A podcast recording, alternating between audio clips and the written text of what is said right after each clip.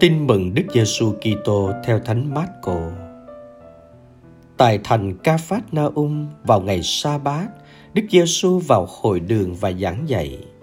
Thiên hạ sừng sốt về lời giảng dạy của người, vì người giảng dạy như một đấng có uy quyền, chứ không như các kinh sư. Lập tức trong hội đường của họ có một người bị thần ô uế nhập la lên rằng: Ông Giêsu Nazareth chuyện chúng tôi can gì đến ông, mà ông đến tiêu diệt chúng tôi? Tôi biết ông là ai rồi. Ông là đứng thánh của thiên chúa. Nhưng đức giêsu quát mắng nó câm đi, hãy xuất khỏi người này. Thần ô uế lay mạnh người ấy, thét lên một tiếng và xuất khỏi anh ta. Mọi người đều sững sờ đến nỗi họ bàn tán với nhau thế nghĩa là gì lời giảng dạy thì mới mẻ, người dạy lại có uy quyền ông ấy ra lệnh cho cả các thần ô uế và chúng phải tuân lệnh lập tức danh tiếng người đồn ra mọi nơi, khắp cả vùng lân cận miền Galilee. Đó là lời Chúa.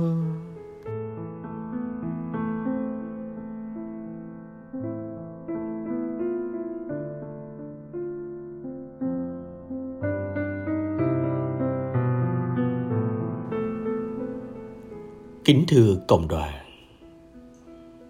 Điều gây ngạc nhiên nhất trong bài tin mừng ngày hôm nay Đó không chỉ là những người Do Thái nhận ra được tư cách Thiên Chúa nơi hành động chữa lành của Đức Giêsu, mà ngay cả thế lực sự dự, ngay cả thần ô uế cũng nhận ra và biết rất rõ về điều đó.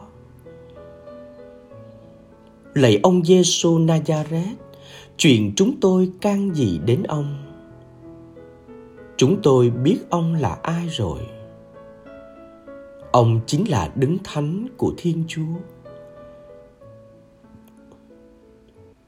Ngay cả thế lực sự dữ là ma quỷ cũng biết rất rõ đức giêsu chính là thiên chúa.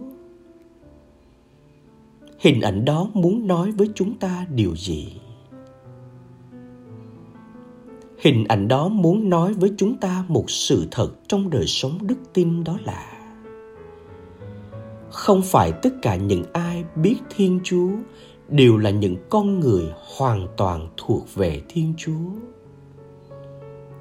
Ma quỷ biết rất rõ về đức giêsu nhưng chúng hoàn toàn không thuộc về đức giêsu những người do thái cũng biết rất rõ về đức giêsu nhưng họ cũng không hoàn toàn thuộc về Đức Giêsu.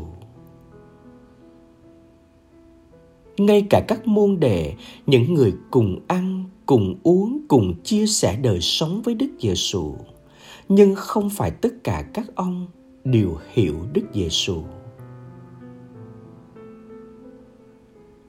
Khi đọc lại tin mừng chúng ta thấy, ngay sau lời tuyên xưng của Thánh Phêrô về Đức Giêsu chính là Thiên Chúa, Chúng con tin rằng Thầy chính là Đấng Kitô, con Thiên Chúa hằng sống.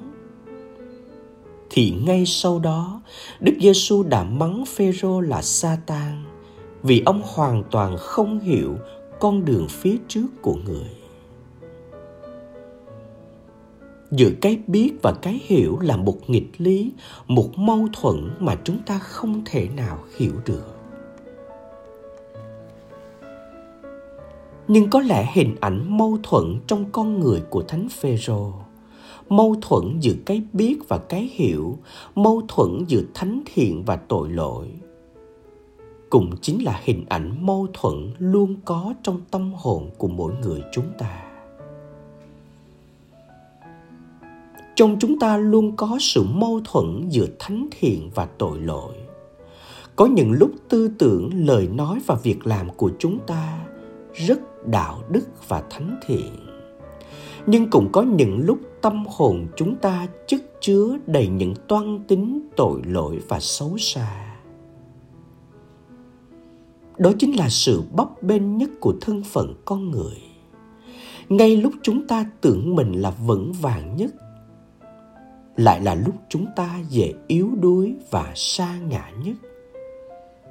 Và ngược lại ngay chính lúc chúng ta tưởng mình đã bị nhấn chìm trong tội lỗi thì lại là lúc tình yêu thiên chúa lôi kéo chúng ta về với thiên chúa cách mạnh mẽ nhất hình ảnh của ngôn sứ Jeremiah cho chúng ta thấy rõ điều đó.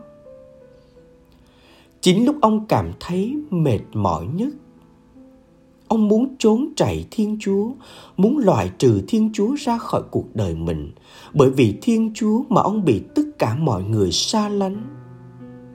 Ngay chính lúc ông muốn buông xuôi tất cả, lại chính là lúc ông cảm nhận Thiên Chúa thiêu đốt tâm hồn ông và lôi kéo ông về với Thiên Chúa cách mạnh mẽ nhất.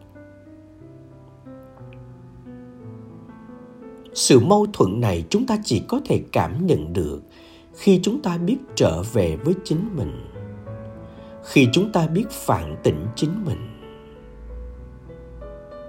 Vậy phản tỉnh là gì?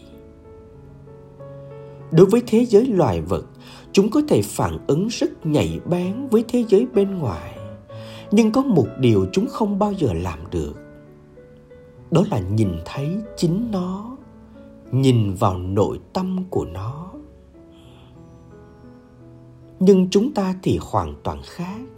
Chúng ta không chỉ có khả năng nhìn thấy sự vật bên ngoài, mà chúng ta còn có khả năng nhìn vào chính mình, phản tỉnh chính mình.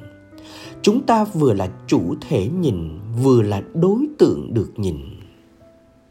Đó chính là phản tỉnh chúng ta cần phản tỉnh để nhận ra con người thật của mình, để không bị ảo tưởng bởi những lời nhận xét, đánh giá bên ngoài. Và quan trọng nhất là để nhận ra những thiếu sót, những yếu đuối, những tội lỗi, những gì chưa được hoàn thiện trong con người chúng ta. Để hoán cải, để thay đổi và để trở nên hoàn thiện hơn mỗi ngày nhưng phản tỉnh thôi vẫn chưa đủ. Khi chúng ta đã nhận ra được những dấu vết của tội lỗi trong con người chúng ta chúng ta phải cố gắng để tẩy xóa nó để loại trừ nó. Đó chính là sự sám hối theo tinh thần của Đức Giêsu. Một sự sám hối từ bên trong, nghĩa là chúng ta phải thay đổi cách nhìn của chúng ta, thay đổi cách nghĩ của chúng ta, để từ sự thay đổi cách nhìn và cách nghĩ đó dẫn đến sự thay đổi trong cách sống của chúng ta. Sao cho phù hợp với lời của Đức Giêsu, sao cho phù hợp với tinh thần và đời sống của Đức Giêsu. Đó là chúng ta đang sống tin mừng đầu tiên và là tin mừng quan trọng nhất của Đức Giêsu khi Ngài bắt đầu sứ vụ công khai để cứu độ con người.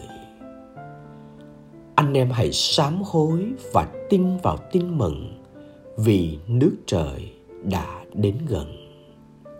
Amen.